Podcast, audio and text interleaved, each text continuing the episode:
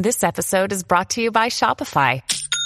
Forget the frustration of picking commerce platforms when you switch your business to Shopify, the global commerce platform that supercharges your selling wherever you sell. With Shopify, you'll harness the same intuitive features, trusted apps, and powerful analytics used by the world's leading brands. Sign up today for your $1 per month trial period at shopify.com slash tech, all lowercase. That's shopify.com slash tech.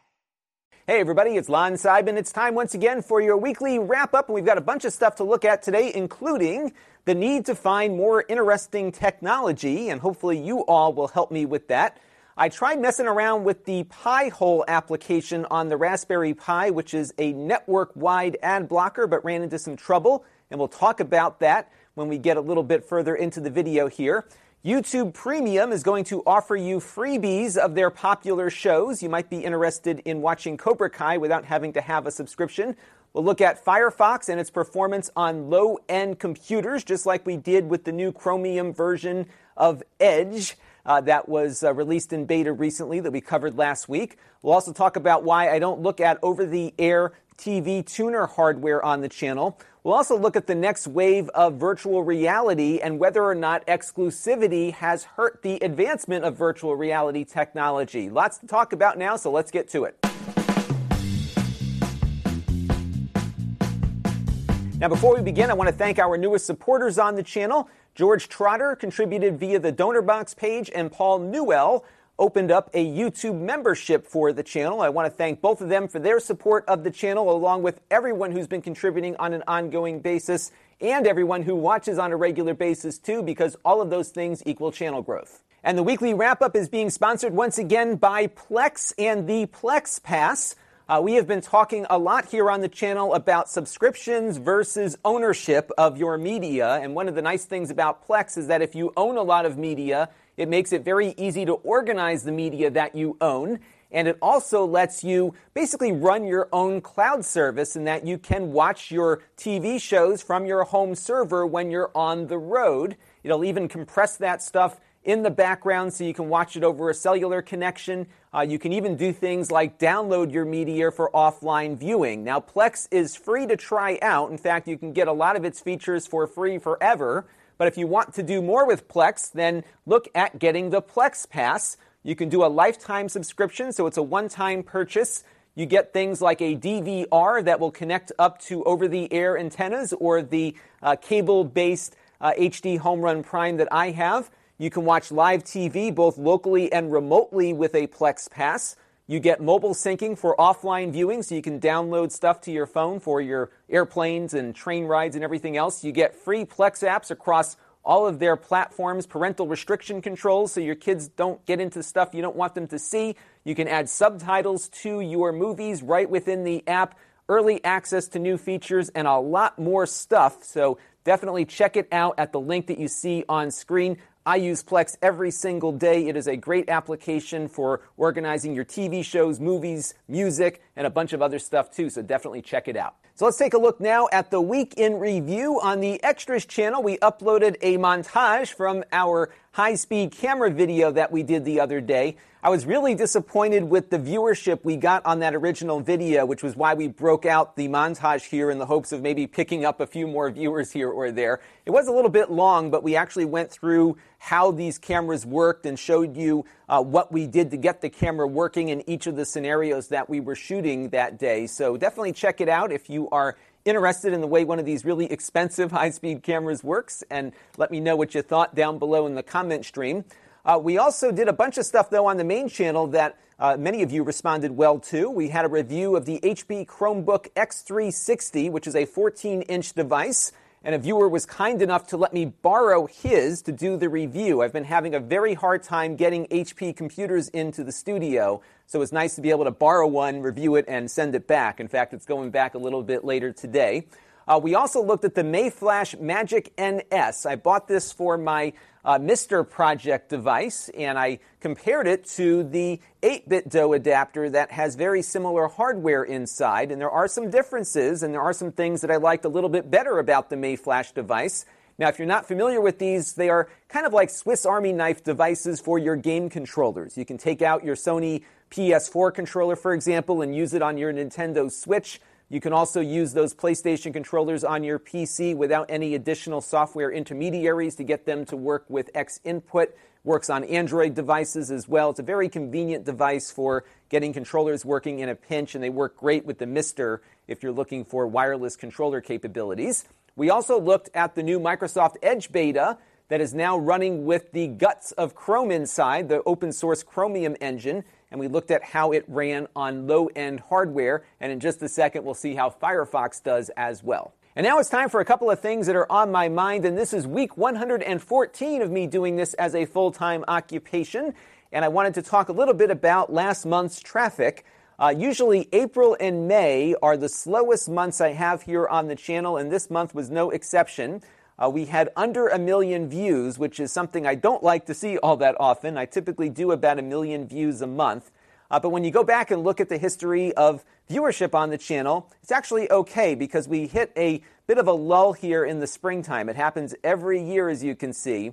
Uh, these spikes are the holiday shopping season, uh, so we usually do much better uh, in November, depending on what we find over the course of the year. So I call spring and summer like the spring and summer hustle because I want to get as much stuff reviewed and up as possible so that when those holiday shoppers start looking for stuff, uh, we've got it here for them to see. So my Q&A for you this week is to get some suggestions for things to review. Uh, typically, I look for name brand products that are not all that expensive. That's my typical uh, focus. But if there are things out there that might cost a little bit more, but you think might be interesting, do let me know down in the comment stream. What I'm going to try to do is get as much in from the manufacturers as possible, but in many cases, I'll end up just buying it, reviewing it, and then selling it to one of you at a lower price. So let me know what's out there, what you're thinking about getting, and that will certainly uh, help us out as we get all the content ready for the holiday rush. Now, one video that did really well last month was my overview of PiVPN, which is a VPN server you can install on your Raspberry Pi. It was actually very easy to get it up and running, and people who've been watching the video have been doing their installations and reporting a lot of success, and the YouTube algorithm has been rewarding that video with more views. And I wanted to follow it up with something similar, which was Pi-hole uh, this is the control panel for it here. Now, Pi-hole is an ad blocker that can run for your entire network versus just individual web browsers. So typically, when you have an ad blocker, you install it as a plugin into Chrome or Edge or one of the other browsers you might be using. What PiVPN does is it works as a DNS server and it just blocks your clients from hitting advertising servers, which can work out quite well, especially for devices like TV boxes and other things that don't allow you to install plugins. The problem I ran into it though was that it was very hard to whitelist websites. You could go in and click on whitelist over here and go through that process, but if I whitelisted my local uh, news site, for example, I was not seeing ads there still because uh, you also have to whitelist all the ad servers that that site might be using. And if those things change on a regular basis, then it's really hard to get any kind of consistent whitelisting. Typically, on an ad blocker on a browser, you would whitelist the site and the ad blocker just wouldn't work for that particular site. And that is often very useful because there are websites that may not be displaying an ad to you, but might be pulling some script from a remote server that uh, needs to have the ad blocker disabled for it to work properly. I'm sure many of you have encountered that uh, in your own use of ad blockers. And unfortunately, on Pi-hole, it's not clear cut. You really have to go in and do a lot of work uh, to get the whitelisting to work properly for different sites, and it was going to be much too complicated for a very simple how to video. So if you are running Pi-hole, do let me know down in the comments below how you are whitelisting sites, and maybe we'll do a video on Pi-hole if we can very efficiently explain how to do the whitelisting because that's what's holding me up at the moment. And in the news this week, it looks like YouTube is going to be making some of their original shows free to watch for limited periods of time. They're doing this, of course, in an effort to attract more YouTube Premium subscribers, which I think is actually a good thing. I like YouTube Premium quite a bit as a viewer because I don't see any ads in the videos, especially on my Shield TV, pop up a lot faster. It's just a quick button push and it's just playing. It's pretty nice how fast it loads up. Uh, one of the things, though, that I like YouTube Premium for as a creator is that creators are compensated for every minute that YouTube Premium subscribers watch. And in my analysis, there's a 5x increase in revenue per video from YouTube Premium watchers versus free ad supported watching. And the reason is is that when you have a monetizable video on YouTube, not every view is monetized because if there's no ad that appears before the video or the viewer skips the ad, then of course you're not compensated. But YouTube Premium, every minute is compensated, and it can result in much better revenue for the independent content community if more people uh, sign up on the premium tier. I like the fact that, though, YouTube gives viewers a choice. You don't have to become a premium subscriber, you can still watch the video with ads. I'm more than happy to make my content available to either tier of service, and I think it's good for the platform overall. The biggest reason is that for many videos that are demonetized, uh, they are still monetizable as YouTube premium videos so that if a premium viewer comes to a video that would normally not get a lot of ads because it's been deemed sensitive, uh, there is still the same level of compensation on that video for that creator from the premium viewers. And that's a big d- difference here, especially for people that are doing journalism where they might be covering sensitive topics.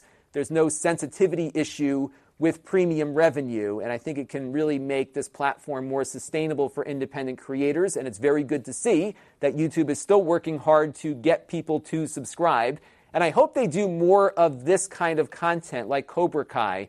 And the reason is, is that they've spent a lot of time kind of picking winners and losers amongst their favorite YouTube creators and that they give you know, some big creator a bunch of money to make some videos they would normally do otherwise and just put them on this premium tier. Cobra Kai is something different. It's a relatively low budget show, but it's very well written. It's a continuation of Karate Kid. It follows the older characters, which people like me are very familiar with, and then it has a whole new storyline of the children of these characters as they're going through their lives. It appeals to a very broad audience. It's just such a perfect piece of content for YouTube, and I hope uh, they do more of this to attract more subscribers because ultimately the entire platform benefits from more premium subscribers, and the platform also benefits from the fact that you don't have to be a premium subscriber to consume the content and enjoy it and i hope youtube continues to allow both tiers on their platform. And now it's time for a q&a from you the viewers and our first question comes in from david who is curious about how firefox runs with some of those higher end youtube videos that we looked at in that chromium edge beta video i did the other day. So I took out that Kodlix fanless mini PC that we had in that video, and I've got the same video here now running uh, on that PC, and we're going to see how it does. Uh, so we did get a bunch of drop frames at the outset here as it was spinning up, but it looks like it's doing okay.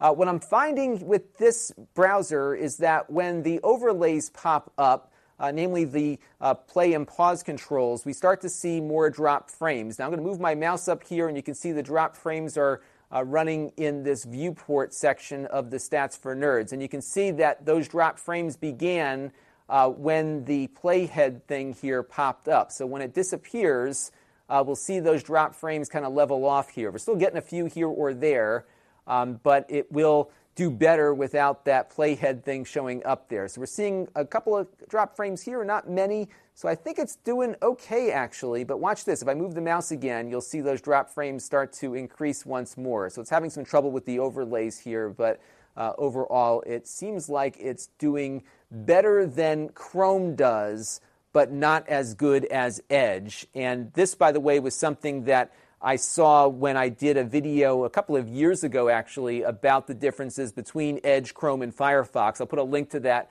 uh, down below in the master playlist. Uh, on these low end PCs, the Microsoft version of Edge is still the best one out there for playing back this kind of video. Now, there is a workaround on Chrome to make things a little bit better, which is installing the H264ify uh, plugin, which will force the video to play back in H.264 uh, versus the VP9 codec that YouTube typically uses. But the problem with this is that most consumers won't do that. They'll go out and they'll buy one of these inexpensive PCs and think that it's not working properly because uh, it's running so slowly with the videos they're trying to play back. And the killer is the hardware is more than capable of playing back that video properly. And I just want Google to fix it. They can do it. It's not impossible. It works fine on Edge, for example, so that people could actually get uh, what their hardware is capable of doing. And this problem is very prevalent on Intel based Chromebooks. So it kills me that we've got Google Chrome, which is made by Google, running on Chrome OS, which is made by Google, uh, with a video from YouTube, which is also owned by Google, not working to its full and best potential. And this has been going on now for four or five years at least. Uh, and I just would love to see them finally get to the bottom of it and fix it. Uh, but for now, if you do have a low end PC, the non Chromium version of Edge, as we found in that video, is still the best experience and likely will be for some time.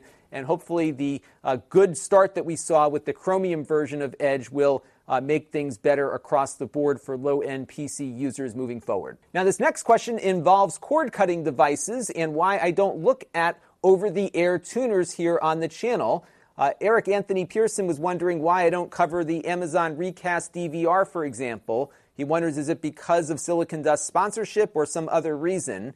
Uh, the reason is not because of the sponsorship. They are a long term sponsor here on the channel. But it really comes down to what I am able to get over the air here, which is pretty much nothing at all. And as a result of that, I can't really do a thorough review of something that I can't actually use here. And the worst part is that I can't really go anywhere else nearby either to use it because we just get nothing over the air where I happen to live. So not only do I have upload problems with my internet, I get nothing over the air, as you can see. Uh, this is from the antennaweb.org website, uh, which does an analysis of your address to see exactly what you might be able to pick up over the air. If I get the antenna up high enough, there's a couple of standard definition channels that I can get, but they're all those sideband networks. It's not any of the major networks. So I have a really hard time uh, testing any of this stuff because I just can't make it work the way that someone who has better luck receiving TV signals will get. Uh, the reason why the silicon dust stuff gets covered so much here is because I have their cable device, the HD Home Run Prime, that works with a cable card, so I can bring in all of my cable TV programming that I pay for and use it on their platform. And their platform also happens to work the same exact way with their over the air tuners. And that's why uh, we spent so much time with the HD home run stuff and Plex and other things that work with the HD home run, but nothing else. And again, it's due to that reason. Now, if you are thinking about cutting the cord and want to see what you can get, uh, head over to antennaweb.org, type your address in, and you hopefully will get uh, better results than I get here. Uh, but that is the reason. I would be definitely looking at this stuff if I could actually make any kind of use of it. Uh, but at the moment, I just can't get anything here. I may try to put up a huge tower thing and see if I do any better, but my hopes are not high just given my geographic location. And on the Facebook group last week, I posted up how excited I was for the new VR experiences coming from both Facebook's Oculus group and Valve. And I got some responses that I think are really the pain points that consumers are experiencing with VR currently. Uh, Joanne points out that it requires a lot of bulky hardware and you need a good space in which to use it because you're often tethered to the computer. And Zero here has an Oculus Rift, but isn't using it all that much because he doesn't like that experience of being tethered to something. And I think probably there's just so much stuff to set up every time you need to use your Rift, you know, clearing the space out and getting your sensor bars up and everything that it's almost not worth it by the time you get it up and running because you spent half an hour just trying to get everything calibrated and configured. And that is why I think the uh, Oculus Quest might have some legs when it comes out later this month. Now, you can pre order it right now. This is a standalone VR experience, not the first one we've seen, but one that I think has a little bit more of a marketing muscle behind it, which may result in consumers adopting it a little bit more perhaps than we've seen other standalone systems do. Now, from a specification standpoint, this isn't much, but it's good enough. It's got an OLED display, which should give you decent uh, blacks on screen, nice contrast ratio on those OLED devices. Uh, the refresh rate is not spectacular, but it's good enough, 72 hertz. The resolution is actually better than the Oculus Rift and the new Rift S that's also coming out this month, uh, 1440 by 1600 per eye. It only has 4 gigs of RAM and is powered by a Snapdragon 835. These specs are pretty much identical to what we saw from Lenovo last year with their first standalone VR headset called the Mirage Solo.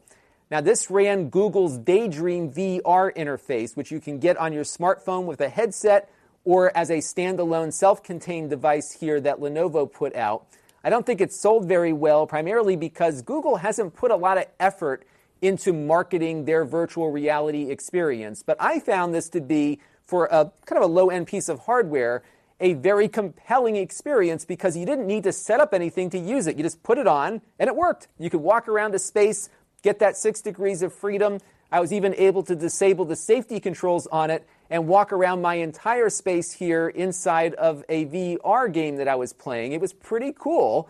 Uh, you can check out that video uh, linked down below in the master playlist. And I think Oculus and Lenovo have teamed up on hardware. Uh, Lenovo is making the new Rift S headset, and I wouldn't be surprised if they're also making the Quest, given that this device they released last year has the same exact specifications. It's pretty much a high end smartphone here. But the difference, though, is that Facebook has got a lot of developers on board for this. They've got the controllers with uh, you know, two controllers that can replicate a lot of what you might get in a PC experience with lower graphics, and I think it might actually do fairly well. Now, last year, of course, Oculus released the Oculus Go, which is another standalone headset, but this one lacked the six degrees of freedom. You can only just look around, and it had a single controller. It's not all that expensive, though, and I think it actually sold better than you might think. I was seeing a lot of uh, interest on this around the holiday season on the YouTube channel, and I also do videos on uh, Amazon's uh, video shorts, and I was getting a ton of traffic on these because I think they were a Black Friday special. And I think there is this consumer interest to try out VR, but all of the PC based solutions are just too much. Now, one other thing that Oculus is doing is having some cross buy as part of the deal. Now, I don't know if any Oculus Go titles will be eligible for this, but apparently, if you are a Rift owner like Zero, uh, there are a number of games that will show up on your Quest for free without an additional purchase. So check out that link from Upload VR and see if your favorite game that you are not playing on the Rift is available on the Quest. And you might have a few titles to start out with if the tethering hasn't been doing it for you. Uh, so take a look at that. Now, on the higher end is the Valve Index, and this was also released for pre order last week.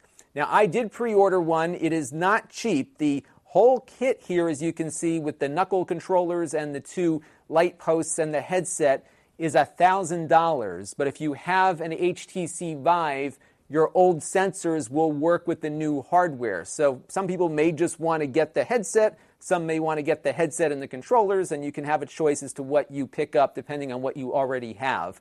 I did get the whole kit just because I plan on selling my Vive and uh, we'll uh, do a review of this when it comes out. Now, this is more of the same. It's tethered to a PC. You've got to have all the stuff set up and calibrated. But if you want the top end experience, uh, the new Index will be it, I think. And a lot of uh, high end PC VR people are very excited about it. So it's got a very high refresh rate. Uh, most of the games are going to be at 120 hertz but it can go up to 144 hertz. And the big selling point on this one is that the display has a very low persistence rate in that it can change an image completely in 0.330 milliseconds, according to their specification sheet, uh, which means that you won't get a lot of ghosting, even though you're going to pay a bit of a blackness penalty due to the fact that they're not using OLED but are using LED. Uh, LEDs can really be a lot faster than OLED, and they made a choice here, and I think it's probably the better one. Uh, you won't really notice the difference in black levels unless you're going side by side with an OLED display at the same time. Uh, they also said it will get 50% more subpixels, so the images will look sharper and more realistic. 1440 by 1600 per eye, just like the uh, Oculus Quest is, but of course you'll be driving it with a high end PC and GPU, so those images will look a lot better and the quality of the display might be a little bit better as well, even though it's the same resolution. Uh, so what I'm going to be using is my uh, GTX 1080 powered gaming PC that I've got upstairs. Uh, the main processor is old. It's a Haswell i7 from about four years ago, but it's been fine for VR, and I think this will do well. But I think if you have higher end uh, GPUs, you'll even do better. So we'll see exactly what I'm able to do with it uh, when it does finally come out. Now, the virtual reality industry, as we know it, is about three or four years old, and I wonder if exclusivity has hurt the industry more than helped it. And this was brought up in the book The History of the Future by Blake Harris. We talked about this book a few weeks ago. Uh, Palmer Luckey, who was the founder of Oculus, was not happy about the fact that Oculus was going to lock down its platform and not allow developers to make their games work on other VR systems. You can get a full list of Oculus exclusive games there up on screen. And then Oculus went further and tried to shut down an open source project that allowed those Oculus games to run on an HTC Vive, for example.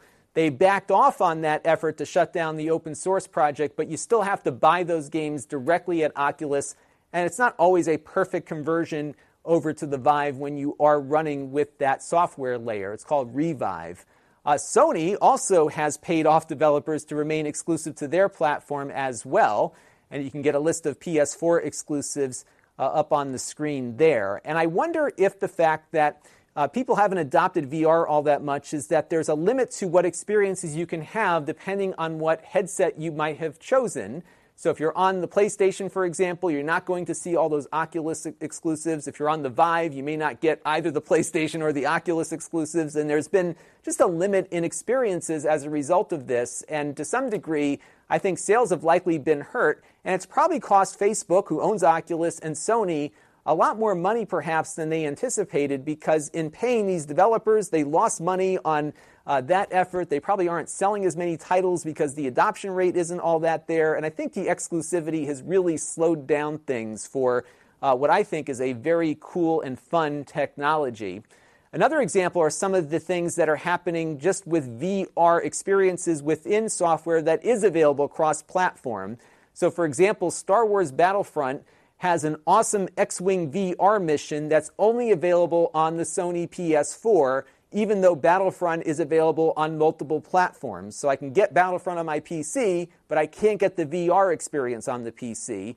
Another good example is the recently released Ace Combat 7, which is available, of course, on the PS4 and on the PC, but the VR experience is PS4 only. I'm hoping that's a window thing where we might see the VR experience on PC later, but it kills me that this would be an awesome thing to play on my Vive or on my future Valve Index device, and I can't get that experience here because I don't own the right hardware. And that to me is very, very limiting, and again, I think hurting the VR industry overall. Now, we are seeing, though, some efforts by fans to do more with Star Wars at least, and this was just released over the weekend on May 4th. Uh, a college uh, project on motion sickness released this awesome X Wing VR simulator. It's not perfect by any means, but it's the best we've got right now on the PC, and it actually is a fairly fun experience. You start off uh, far away from the Death Star fighting the TIE fighters, and then you work your way down into the trench. It kind of mirrors the Star Wars arcade game. It needs some work. It'd be great for these college kids to release this into the public domain, or at least as an open source project to uh, allow this to be developed further because I can tell you Electronic Arts is never going to give us this because they probably have some deal with Sony preventing that Battlefront VR extension from getting released out to PC.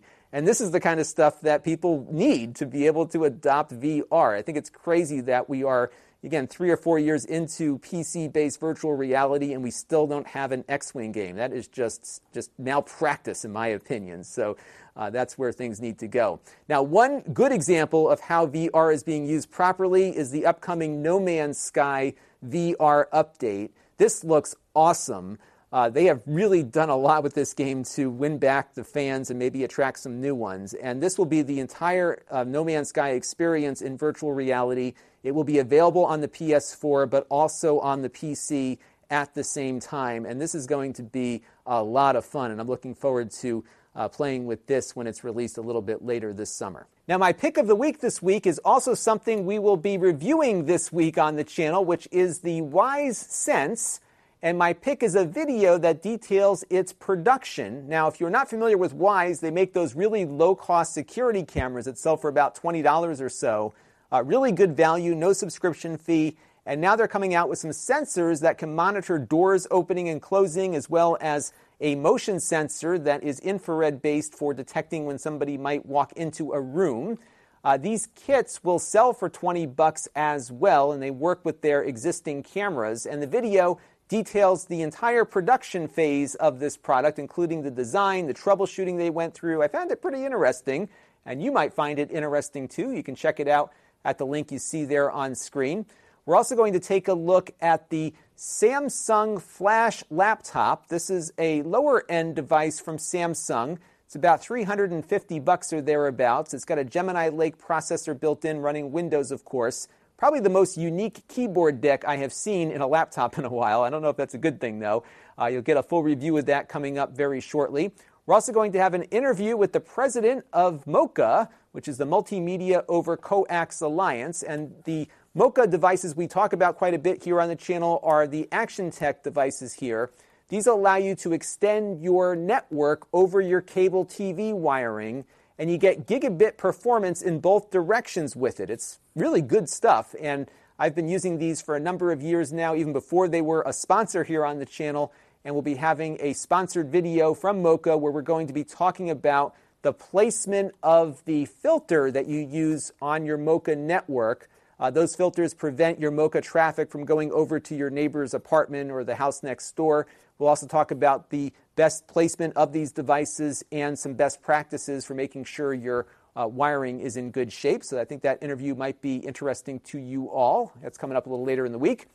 And we're also going to take a look at a new camera with a printer built in from Canon called the Ivy Cliq. And I think this will not do very well with you subscribers who did not find much of an interest in the HP Sprocket printer we looked at recently that was similar to this.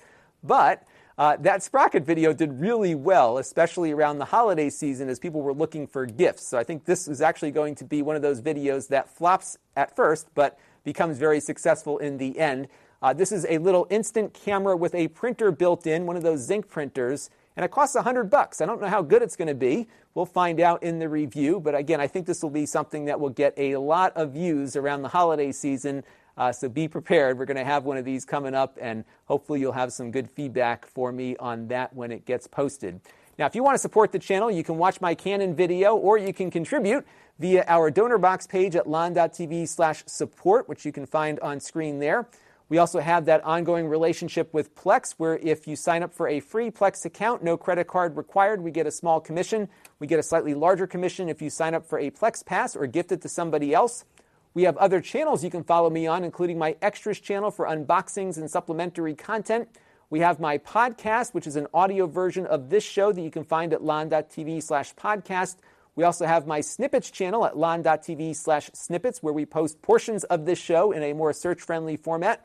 And we have my live streams at lon.tv slash live streams for archives of my live events that I do from time to time.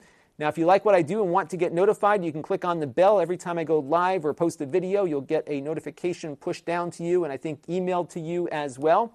And there are some ways to engage with the channel with my email list at lon.tv slash email. Those only go out every once in a while when we've got something special to talk about.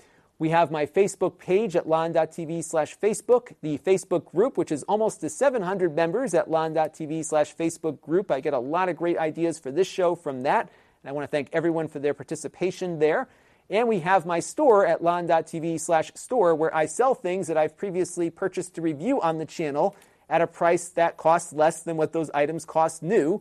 And that Samsung laptop will be one of those items up there once we're done reviewing it. And if you want to get notified whenever I add something to the store, you can go to lon.tv slash store alert and get a notification. So that is going to do it for this week's weekly wrap up. Thank you all for your continued viewership and support. Keep those questions and comments coming. And until next time, this is Lon Seidman. Keep on watching, and thank you for watching today. This channel is brought to you by the Lon.TV supporters, including gold level supporters, the Four Guys with Quarters podcast, Tom Albrecht, and Kalyan Kumar. If you want to help the channel, you can by contributing as little as a dollar a month.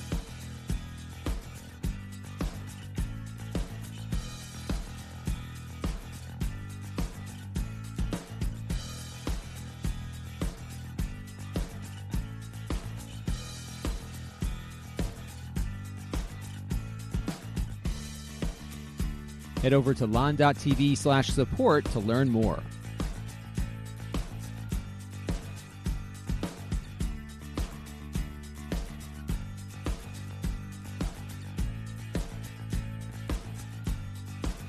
And don't forget to subscribe. Visit lon.tv slash s.